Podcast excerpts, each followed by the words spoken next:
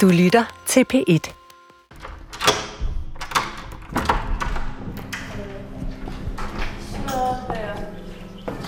enten jeg slår nogen, eller jeg slår nogen ihjel, eller bliver selv slået, eller sådan noget sygt noget. Eller jeg bliver voldtaget. Drømmer du simpelthen det om natten? Åh oh, nej. Ja. Det er ikke så fedt. Det er op ad formiddagen på afdeling Nord på Grenen uden for Grenå. En sikret afdeling for nogle af landets mest udsatte og kriminelle unge. En af dem, der er anbragt her, er Selina på 17. Hun er lige nu på vej ud for at ryge sin morgensmøg. Der var nat, det var det klappeste, jeg nogensinde har drømt. Jeg blev voldtaget af to. Jeg var på psykiatrisk afdeling, mm. og jeg blev voldtaget af to mænd, og jeg kunne ikke gøre noget, der var ikke nogen, der hørte mig. Det, det er nogle syge ting, også fordi jeg har oplevet meget, jeg har været meget voldelig, dengang jeg var yngre. Mm. Altså det er jo meget at gøre med den op, at i det drømme og sådan noget, så hænger det jo meget sammen med, at jeg tit bliver slået eller slår andre. Mm. Altså der var en gang, jeg tæskede en pige med en kost, og det er sådan noget mærkeligt noget jo, altså. Mm.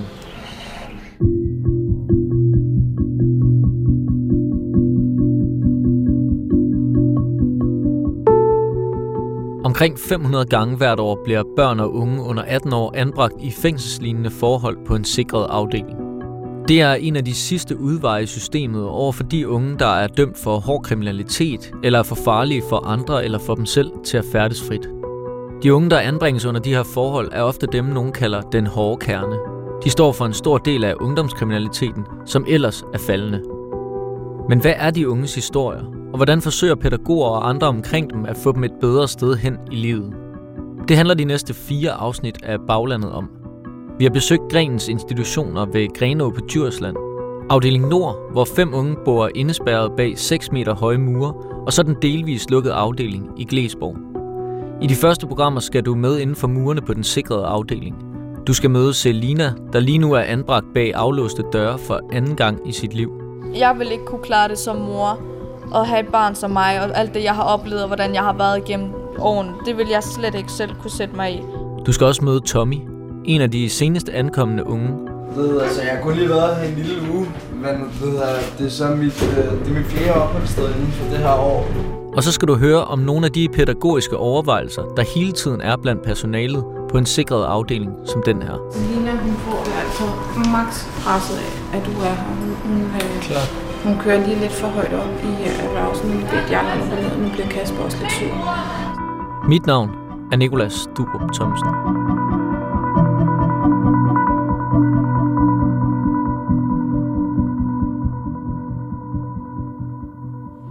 Jeg kan ikke koncentrere mig nu. Det er en fucking fugl. Nå. Jeg kan ikke koncentrere mig nu. Hvor er den henne? Det er sådan der fede du, der sidder deroppe på. Selina og jeg sidder på en sofa og paller i gården på afdeling Nord. Hun sidder lidt anspændt, foroverbøjet med benene over kors. Hendes hår er langt, lyst og glattet, og hendes blå øjne flakker lidt frem og tilbage mellem mig og en due, der sidder og kukker på toppen af den 6 meter høje gennemsigtige mur, der holder de unge indespærret. Nu bliver der kukket hæftigt heroppe. Ja. Ej, jeg kan ikke koncentrere mig, når der sker sådan nogle lyde. Det er Klar. også noget med mit ADHD at gøre. Okay. Du skal, du skal, og du siger bare stop, hvis du ikke har lyst. Ja, ja, det er fint nok. Okay. Selina har erstattet morgensmøgen med et stykke tyggegummi, som hun gnasker lidt på. Hun er lidt træt og svært ved at koncentrere sig. Måske fordi hun lige er trappet ud af sin ADHD-medicin. Jeg har fået ADHD-medicin, siden jeg var 13 også, øhm, hver dag. Så det er helt mærkeligt at kunne mærke sig selv nu og være sig selv. Men det er også rart på en måde, fordi det har jeg ventet på i mange år, at skulle prøve at opleve mig selv som normalt, altså som jeg ville være, hvis jeg ikke fik medicin og sådan. Mm. Så det, det er rigtig dejligt at faktisk kunne føle sig selv nu. Selina blev anbragt for første gang, da hun var 13 år og har i det meste af sit liv kæmpet meget med at styre sit temperament. Det værste, der engang skete for mig, hvor jeg havde været på stoffer faktisk, øhm, det var, at jeg boede på mit opholdssted i Viborg. Øhm, et åbent opholdssted, hvor jeg var kommet hjem på LSD. Øhm, hvor jeg så havde sagt til en pædagog, at jeg skal have noget mad, men køkkenet var lukket der, så jeg måtte ikke få noget mad. Men så ud af den situation, han ikke gad at give mig mad, så blev jeg rasende, og jeg var på LSD, sådan halv-halv. Øh, også fordi jeg er aggressiv normalt jo. Mm. Dengang var jeg, der var jeg så 14, eller der var jeg 15 år, ja. Okay. Øhm, hvor han ikke gider at give mig mad, hvor jeg blev sur og begyndte at smadre køkkenet. Øh, der, det var sådan en, øh, en en køkkenø, der var rundt, ja. hvor han blev ved med at følge efter mig rundt om, hvor jeg blev ved med at smadre tallerkener og glas og sådan noget, og jeg blev ved med at sige, at han skal give mig mad. Han bliver ved med at sige nej. Til sidst så, så går lunden der. Så løber jeg ned på mit værelse og henter en kniv. Øh, går op i køkkenet og siger til ham, at nu skal jeg have noget mad, eller så stikker jeg ham. Han blev ved med at sige nej, men jeg kan godt se, at han bliver mere og mere bange i ansigtet. Ja. Han var en stor mand, øh, men alligevel, han blev sgu lidt bange dengang. Hvor jeg så trækker den kniv og står foran ham over på den anden side af bo, øh, køkkenøen. Ja. Øhm, hvor jeg siger, nu skal han give mig noget mad, eller så stikker jeg ham. Og han siger nej, og så stikker jeg faktisk ud efter hans mave, og jeg rammer ham lige på hånden, lige så stille på lillefingeren. Øhm, så han løber ud og ringer til politiet. Han har smidt sin nøgle. Jeg går nedenunder, tager hans nøgle, ned i deres øh, kontor, og jeg går ned og låser min medicin ud, fordi jeg vil stikke af, fordi jeg gider ikke være der, jeg var meget træt af at være der. Øhm, så jeg havde tænkt mig at gå ned og tage min medicin, og så stikke af. Øhm, så det gjorde jeg, og lagde nøglen igen og gik ned på mit værelse. Dagen efter laver de så rensning, og så finder de jo det hele, og så bliver jeg så sigtet for tyveri af min eget, øh, mit eget medicin, og bliver sigtet for forsøg på mandsdrab. Okay. Så det er nok det værste, jeg sådan har gjort. Og det er nok det, jeg mest fortryder. Ja, fordi jeg skulle lige til at spørge, når du så lige tænker tilbage, eller fortæller om det, og mm. genoplever det på en eller anden måde, hvad tænker du så? Altså, det, det, det er en ubehagelig tanke. Altså, det var jo slet ikke rart. Nej. Det er også synd, fordi der er jo mange af de pædagoger, de har jo været de sødeste mennesker, prøvet at hjælpe mig. Nogle gange bliver jeg ked af, når jeg tænker tilbage, hvor mange af dem jeg virkelig har ramt hårdt og såret. Altså, mm. Der har været mange episoder på det opholdssted, hvor jeg, de er blevet sendt på sygehuset og sådan noget. Jeg har brækket næsen på en, fordi at, øh, han ikke gad at, at øh, lade mig gå op i byen. Og så har jeg også smadret en rode, fordi at, øh, øh fordi jeg, jeg tog en mursten op og rev den op af jorden. Når jeg bliver sur, så er jeg rigtig stærk. Så du ved, jeg har bare taget en mursten og revet den op af jorden og kastet igennem rodet, fordi der stod en af de voksne derinde, hvor jeg så rammer ham. Fordi at, jeg kan faktisk ikke engang huske grunden dertil, men det, der havde jeg også været sur.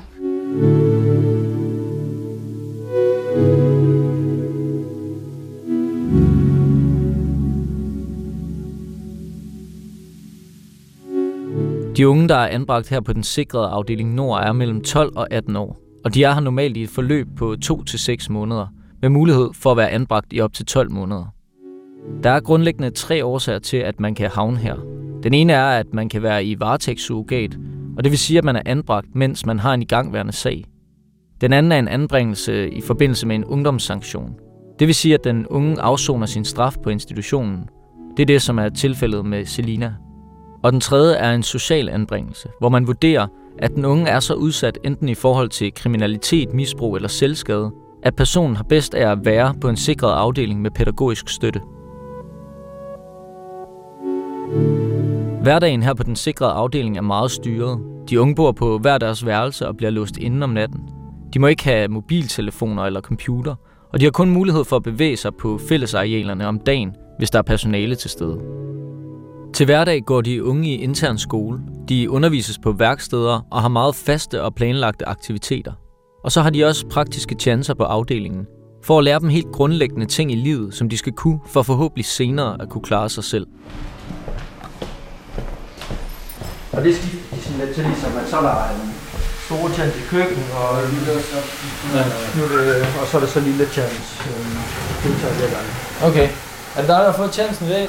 Ja, det er det, jeg har fået lov til at følge Tommy på 16. Det er ikke hans rigtige navn. Han vil gerne være anonym. Lige nu er han i gang med det, de kalder Lille Chance. Han skal gøre fællestoiletterne på gangen rent. Ja, du har øh, madchance, altså store chance stået i køkkenet, så næste dag, så er det for det meste også dig, der laver lille chance. Så okay. derefter, så kan vi så sige, at du er fri en uge for at gøre det. Tommy har mørkt tilbagestrøget halvlangt hår. Han slendrer lidt frem og tilbage i vaskerummet mellem vasken og rengøringsvognen. Tilbagelænet med hagen løftet lidt i vejret og godt sving i armene. Det skal bare overstås. Ja, lige præcis. Det går også lidt, hvor det, det plejer til. Er det ikke, er det ikke universalt, vi plejer at bruge? Jo. Hvor fanden er den henne? Det, det må de unge ikke vide. Tommy kigger over på Kasper, som arbejder på stedet, mens han lige giver et blink med det ene øje og sender ham et skævt smil. Det er nemlig sådan, at de unge ikke har adgang til noget, der potentielt kan bruges som våben eller til selvskade. Det vil sige bestik, knive, rengøringsmidler og alt muligt andet er aflåst. Hvornår, øh, hvornår flyttede du ind her? Øh, jeg flyttede ind i lørdags. Så jeg prøver lige at høre, om vi har noget. Okay. Hvad nu det hedder, altså jeg har kun lige været her en lille uge. Hvad nu det hedder, det er så mit, øh, det er mit fjerde opholdssted inden for det her år. Hvad nu det hedder, det er min første sikrede, men inden her, der sad jeg i to og en halv måned på en semisikret. Okay. Hvorefter jeg så på rømmet og er kommet herover. ikke? Okay. Ja. Tommy forsøgte at stikke af fra et tidligere opholdssted, og det er også en af grundene til, at han nu er her på den sikrede. Hvordan er det i forhold til det, du har prøvet før? Jamen det her, altså, øh, det kommer an på, hvordan du sætter det op. Man kan sige på den måde her, der, der, der går dagene hurtigere i forhold til på en semisikkerhed, vil jeg sige. Fordi der, der er skemaet, det er fastlagt, der, der er en fast rutine, du laver. Så derfor så kan du ligesom forholde dig til det i forhold til på en semisikker, der skal du få meget tiden til at gå selv og sådan noget der. Så for det meste, så kan du godt, det kan godt være virkelig langtrukken på en Mm. mm. semisikre, ikke? Der er til gengæld også, øh, du har selvfølgelig telefonen og sådan noget der, det har du ikke her, men jeg vil Nej. sige, tiden går hurtigere her, 100%. Det er sgu da godt. Det er meget positivt. Det er, Ja. det, det er det til 100%. Altså, jeg, jeg, jeg vil sige, jeg vil gerne hellere sidde på en semisikret. Men, men, men, men, men på daglig basis, der er det nok federe at være her på en eller anden måde. Okay. Ja. Tænker du også på i forhold til dig selv, og hvad du får ud af tiden, og hvad du bruger din tid på? Eller hvordan? Ja, det gør det. Altså, øh, skolemæssigt, der, går- der, der går det jo fremad i forhold til øh, før i tiden, når man ikke har dukket op og sådan noget. Ikke? Mm. Og der er der jo også lidt mere mødepligter med, og man kan jo sige her, altså i- før i tiden, der, der følte man måske, det var, det var noget mere værd ikke at komme i skolen, ikke? Men her, hvis du ikke kommer i skole, altså ligger du bare på værelset, altså, så, så er det ligesom ikke så meget til at tage til, ikke? Nej. Så, så, så jeg vil helt klart sige, at det er det bedste at vælge at tage det op. De unge på grenen har ikke meget at foretage sig på deres værelser. De har deres seng, et klædeskab, et skrivebord og en stol, og som underholdning har de adgang til DR1, DR2 og Ramachan på et lille fjernsyn, hvor de også kan høre musik fra. Skal vi køre ind? Øh, skal heller ikke stå her. Hvad hedder det? Hvad har, vi, hvad har du brugt? Fordi at, der, du har ikke kommet universal i, vel? Nej, jeg har ikke puttet noget endnu. Nej, der er ikke noget i. Nej. Men det bliver vi nødt til, men jeg bliver nødt til lige at hoppe op ovenpå og hente noget. Kan du ikke lige hoppe på værelset to minutter, mens jeg lige henter det? Og så fyrer vi ned bagefter. Tommy må ikke opholde sig alene på gangen, og derfor er Kasper også nødt til at sende ham på værelset, mens han henter universal rengøring. Hvordan er, vil- må jeg se, hvordan du bor? Ja, selvfølgelig. Jeg går med ind på værelset, men bliver hurtigt stoppet af en anden pædagog, Christina. Yes, føre Nicolas, må jeg ikke lige snakke med dig lige Jo, to minutter, inden vi kører interview? selvfølgelig. Øh, hvor længe her skal I kan høre? Det var fordi, jeg sådan rent sikkerhedsmæssige årsager, Mm. vi kender ikke Nej. så jeg ved ikke alt om ham. Mm. Og jeg ved heller ikke hans reaktionsmønstre. Og Nej. Når, når, når der ikke kan være Klart. en af os sammen med dig omkring det der, så er det dig, der skal være til at overtage det pædagogiske arbejde, eller hvad man skal sige. Ja. Så derfor så er det lidt vigtigt, at vi lige... Øh, Det er jeg ikke i stand til. Nej. og så, så er det vigtigt, at ingen af os, os er der. Jeg kigger lidt ned mod min venstre lomme, mens Christina forklarer. Da jeg ankom til afdelingen, blev jeg udstyret med en overfaldsalarm. Sådan en, jeg kan trykke på, hvis jeg føler mig i fare. Det er ikke fordi, du ikke gerne må interviewe ham, men Nej, men jeg, har- jeg skal nok sørge Ja. for at have en anden med, øh, ja, når det... nogle gange så går det altså fra 1 til 100, og så Ja. mener jeg fra 1 til 100. Ja. Så går det stærkt. Ja. Så vi er også hurtige til at komme, Mm. men Den store forskel på grenen og et fængsel er, at personalet her er på en pædagogisk opgave. De skal forsøge at skabe nogle rammer for de unge, som kan hjælpe dem på rette vej. Og Tommy har kun nået at skrubbe halvdelen af toiletgulvet, før jeg bliver vidne til et af de redskaber, som pædagogerne her på stedet bruger. Gæt, hvad- hvem der er sammen lige nu. Hvad? Hvem tror du, hvem tror du, der er sammen? Selina kommer forbi os på gangen. Hun har lige haft adgang til stedets fastnet-telefon og har ringet til en ven på den delvist åbne afdeling 10 km væk. Jeg ligger på værelset, de hyggede, så ringer jeg og afbryder sådan, Hallo? Hej? Selina begynder at nævne to personer på den anden afdeling. Og hende og Tommy kører lige så stille en stemning op. Prøv jeg sad og facetimede med dem, ikke? Mm. Fucking lang tid. Og så sådan der, du ved, de sad og jokede med, at han sad og fik en spiller af hende og sådan noget der. Og du ved, jeg hoppede herrehårdt på den? Det hører Christina, som bryder ind med det samme. Men, men prøv at, vi, vi skal jo snakke om nogen, som vi alle sammen kender. Så det er ikke en samtale, vi kan have, venner. Som vi alle sammen kender. Ja, vi må ikke snakke om navne, som ikke... Ham der manden op på Glækborg, der er pigen der. ja, det hjælper heller ikke sådan i den der formulering, ikke? De unge må ikke tale sammen om folk, der ikke er til stede. Fordi personalet gerne vil undgå, at de kører en stemning op eller bagtaler. Og så også fordi, at samtaler mellem de unge hurtigt kan blive til en konflikt. Kom, Selina, vi gør op i stuen, tror jeg. Sæt op og slap lidt af, vi skal spise om på testet. Christina trækker Selina til side, og jeg kan høre, at hun begynder at blive syg. De laver ikke noget, de sidder For helvede. Jeg skal lave Nej, det er, sgu, det er fint sådan. Det er perfekt. Selina går oprørt ned ad gangen, og en af de andre unge bliver også lidt opkørt og smækker med døren til en af værelserne. Christina kommer tilbage for at snakke lidt med Kasper og mig om det, der er sket. Selina, hun får det altså max presset af, at du er her. Hun, hun, øh, Klar. hun kører lige lidt for højt op i øh, erhvervelsen. Hun bedt jeg om at ned, og nu bliver også lidt sur. Så vi er nødt til at være rigtig skarpe ja. på vores arbejde lige nu. At de ikke står der og, og kører hinanden for meget Ja, fordi at hun, øh, hun, hun, hun accelererer altså hurtigt på Ja. de her følelser. Ja. Men hvad, kan jeg gøre noget? Skal jeg ligesom trække mig lidt, eller hvordan? Er det bedre? Nej, nej, det er bare, de, de skal bare lige kunne rumme det, ja. altså hvis du følger mig. Helt klart. Og, og, og jeg tror også gerne, alle vil gerne gøre et godt indtryk. Kan følge mig? Det vil de nemlig. Og så-. Lige så snart, som Christine også siger, lige så snart der er en, der begynder lidt, og så kører de jo hinanden lidt op, og det smitter lidt af. Og så Ja. ja. den ene, den råber lidt og er lidt irriterende og er langt løg, og den anden smækker lidt med døren, så det kan gå hurtigt nogle gange.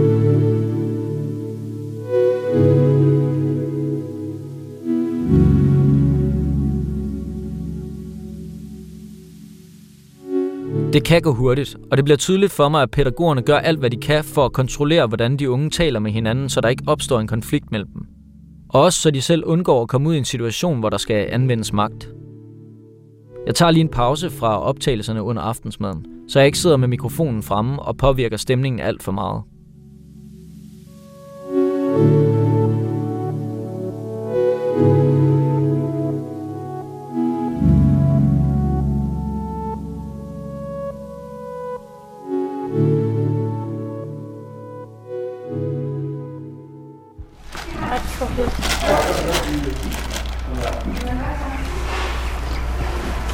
Efter aftensmaden kan beboerne vælge sig ind på aktiviteter. Selina har fået ro på igen og har deltaget i fodbold i gården, men er lige gået ud, fordi hun har ondt i knæet. Og det udnytter jeg til lige at få en snak med hende. Hun er opvokset i Viborg, hvor hun har boet med sin mor. Et belastet hjem, hvor vold har fyldt en stor del, og hvor tomme flasker i hjemmet har været normalt. Øhm, da jeg var 13 år, der var det sådan, når jeg kom hjem fra skole, så var hun ikke hjemme, så var hun over at drikke, og indtil klokken 7 om aftenen og sådan nogle ting. Øhm, så du lærte ligesom at passe dig selv? ja, jeg, skulle, jeg blev tit bedt om at lave øhm, aftensmad og sådan noget selv, og det kunne jeg ikke finde ud af, fordi jeg var kun 13. Jeg vidste jo ikke, hvordan man lavede mad. Altså, jeg kunne ikke engang finde ud af at gøre rent, du ved. Hvad, Ja. hvad tænker du, øh, nu fortalte du også, at din mor har været, sådan, har været i voldelige forhold Ja. og sådan noget. Tror du også, hun har nogle ting, hvor hun er sådan, puh her, flygter lidt fra? Altså, selvfølgelig har hun det. Det har ikke altid været nemt for hende, og især ikke med sådan et barn som mig. Jeg kan slet ikke forestille mig, altså, jeg, kunne ikke, jeg ville ikke kunne klare det som mor, at have et barn som mig, og alt det, jeg har oplevet, og hvordan jeg har været igennem årene, det vil jeg slet ikke selv kunne sætte mig i. Altså, så jeg er også glad for og stolt over, at hun faktisk har klaret det så godt, at hun er kommet så langt, og hun faktisk har ikke er død af stress, fordi hun havde det satme dårligt. Selina begyndte selv som 13-årig at drikke, ryge has og eksperimentere med stoffer. På det tidspunkt udviklede hun også en spiseforstyrrelse, blev selvskadende, og til sidst vurderede man, at hun skulle anbringes på opholdssted, fordi rammerne derhjemme ikke var gode for hende. Da jeg var 15, der begyndte jeg at tage coke hver dag, øh, og jeg røg hash hver dag, og jeg drak også næsten hver dag i skole og sådan noget. For at holde skolen ud, så tog jeg altid vodka og juice med i skolen, øh, som jeg bare havde blandet op, og så sad jeg og drak, og så kørte det faktisk bare lige ud af landevejen i skolen. Okay. Og jeg klarede mig faktisk super godt. Så du har simpelthen siddet og- pimpet i skolen, Ja. og din lærer opdagede det? Mm, øh, nej, faktisk ikke. En dag så, så sagde jeg så til dem, efter lang tid, at jeg sagde, at de skulle prøve at dufte til flasken, så spørger de, hvad det? Jeg siger, det er vodka, jeg har drukket hele dagen, og det har jeg også gjort de andre dage. Og så blev han lidt sur over det, men der skete ikke en skid, jeg blev bare ved. Okay, Det eneste, de gjorde, det var at sige det til mit opholdssted, og de gjorde ikke en skid ved det. okay. De sagde bare til mig, du skal ikke tage alkohol med, så sagde jeg bare, jeg er ligeglad. Så du synes ikke, det var et problem? Nej. Okay. Kan Altså- du se nu, at det, det var et problem? Ja, fordi det var jo lige før, jeg var kraftet med alkoholik, og jeg drak hver dag, selv i weekenderne, altså hver evig eneste dag. Og jeg lavede ikke andet, altså det var, det var virkelig langt ude. Var det for, altså var det, f- Det var for at have det sjovt, og for at jeg ikke skulle tænke på mine problemer, og jeg havde mange tanker og sådan nogle ting, og jeg har, jeg har svært ved at, at kontrollere mine tanker og sådan nogle ting. Pædagog Christina stiller sig i døren til gården og kigger hen mod os. Hvad så? Okay, prøv at ringe til min far. Jo, men jeg har sådan set indtalt en besked. Jeg kan prøve at ringe til ham igen. Skal det? Ja, må jeg ikke snakke med ham? Jo, så tak. Selina snakker ikke så meget med sin far, og han tog heller ikke telefonen sidst hun ringede, selvom de havde en aftale. Hun vil meget gerne i kontakt med ham, og jeg kan mærke, at det går hende på. Inden sengetid er hun igen i en situation, hvor pædagogerne må forsøge at undgå en konflikt. Hun kommer ind i opholdsstuen og stiller sig ved sofaen. Hun har endnu ikke været i bad efter fodbold, og lige nu er der en anden beboer i bad, så pædagogerne vil gerne have hende til at ryge først. Skal du ryge? færdig i bad? bad? Jeg skal i bad først. Han er ikke færdig. Okay. Hvorfor skal du i bad først? Er det ikke rart at have røget, og så Nej, kommer du det er her og... komme i bad, og så komme ud Hvis du både ryge. skal nå at ryge i bad, så skal jeg starte med en af tingene. Ja. Vi er klokken er 10 minutter over 10. Jamen, jeg venter på, at han er færdig i bad. Jamen, så må du lige starte med at ryge. Nej, Så lige når vi skal være færdige klokken halv. Det kan du ikke nå. det kan jeg sgu da sagtens nå. Ikke hvis det er. Ja, det kan du. I bad, det tager 5 minutter. Jeg skal jo ikke vaske hår, jeg skal jo bare vaske min krop. Men er det ikke rart, hvis du sådan har røget, så går du i bad efter lige sådan... Nej, jeg kunne bedre lige at ryge. Der gå i bad, og så gå ud og ryge. Og ryge. Det er til tider meget små ting, der kan få det hele her på afdelingen til at gå op i den spids. Og pædagogerne skal hele tiden vurdere, om de skal holde fast i regler, eller om de skal give efter for at undgå konflikt. Okay, så lige for fremadrettet, hvis du ønsker et bad, ikke også? Her aften, inden du skal ind og sove, så skal det være sådan, så du kan komme i bad inden kl. 10. Men det var jo Så- også meningen, men så gik han i bad, og så tog det 10 minutter. Okay. Fordi Men- var han 10 minutter i. Og så dengang jeg tænkte, at jeg ville gå i bad, så hørte jeg, at I sagde, at han skulle gå i bad. Okay. Så ville jeg vente. Det er bare vigtigt, hvis du lige når at melde ud til os inden, så vi også lige kan forberede os på det, at vi har flere. Altså, jeg er jo den, der har løbet. De har jo ikke bevæget sig særlig meget. Hvorfor skal jeg så ikke? Det, det er fordi, at han har været over og spille bordtennis. Det er jo heller ikke at løbe. Jo, han har, han har været ret svedt i dag. Men øh, det andet, det havde vi i vores tanker og vores planlægning. Det var, vi skal også nå lige at få rundet af og sådan nogle ting. Uh-huh. Så hvis du bare lige gad at være sød og tænke over det til next time, at du får behov for at tage en skyller, så ville det være dejligt.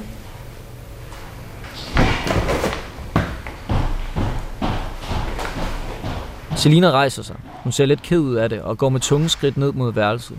Jeg slukker optageren, og en af pædagogerne følger efter hende for at tage en snak. Da personalet evaluerer på dagen lidt senere, er den her lille episode også det første, de tager fat i.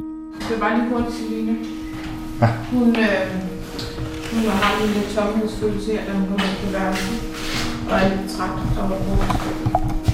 Øhm, og mener selv, at hun har svært ved at sove i aften. Og hun må åbenbart fortælle, at hun kommer til at sige, hold kæft til Kaj i morgen, så det var hun ked af.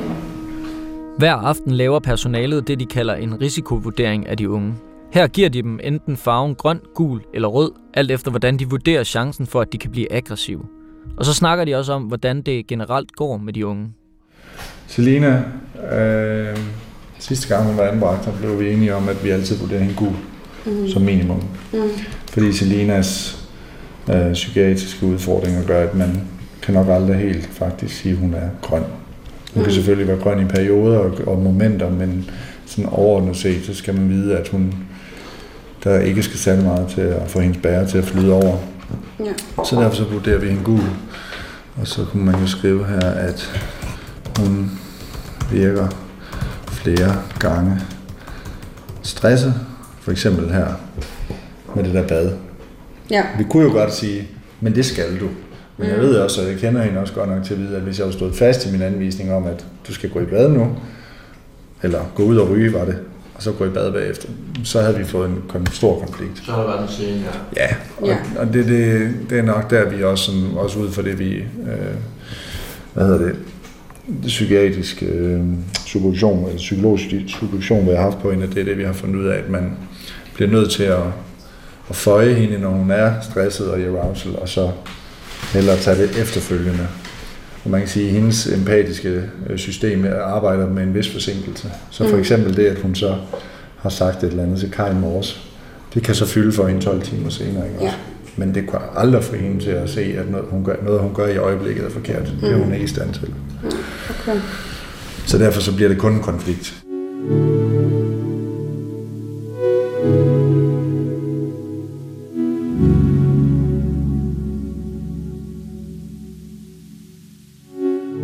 Selvom jeg på den her helt normale dag på grenen kan mærke, at Selina er involveret i mange konflikter, så føler hun selv, at det går den rigtige vej.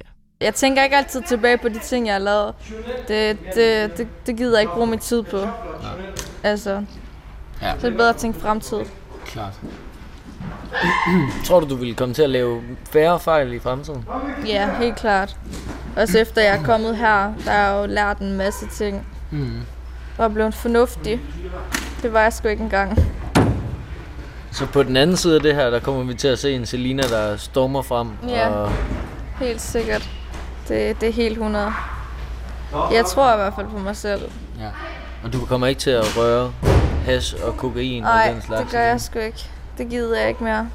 Nu er du også helt clean. Ja, det er jeg, og det har jeg været i snart tre år.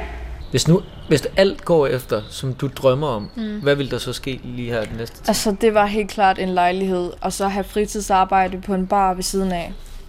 Så ud og leve for dig selv, Mm. og, og tænker du, det kommer til at gå godt? Altså, selvfølgelig skal der lige være noget støtte i starten med nogle pædagoger eller en kontaktperson, selvfølgelig. Mm. Men det er sådan en gang om ugen, eller to gange om ugen selvfølgelig. Bare lige for at komme og tjekke op på mig og se, om alt er, som det skal være, og jeg får spist, og jeg får ryddet op og gør rent og sådan nogle ting. Ja. Men altså, det har jeg jo styr på. Nu har jeg boet her i, på grenen snart i tre år. Øh, så jeg har lært en hel del at lave mad og gøre rent og altså alting.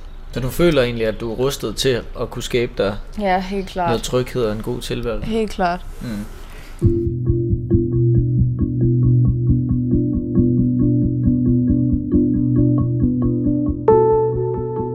Du har lyttet til første afsnit af Den Hårde Kerne. I næste afsnit bliver vi og følger dagligdagen her på afdeling Nord. Du skal møde Jannik, der har boet her i hele 8 måneder, og som efterhånden har fået lov til at smage lidt på friheden igen. Gerne ud og se, om jeg kan få et barn her inden for de seneste år. Okay, hvad tænker du om det? Hvorfor? Jeg kan bare godt lide børn. Jeg synes, det, det er fedt at have, have en, lille, en lille junior af mig, ikke? Ja. Ja, det, det bliver sjovt. Redaktør på programmet er Rune Spar Gertsen, og programmerne er lavet af Mads Peter Kynel og så mig. Jeg hedder Nikolas Durup Thomsen.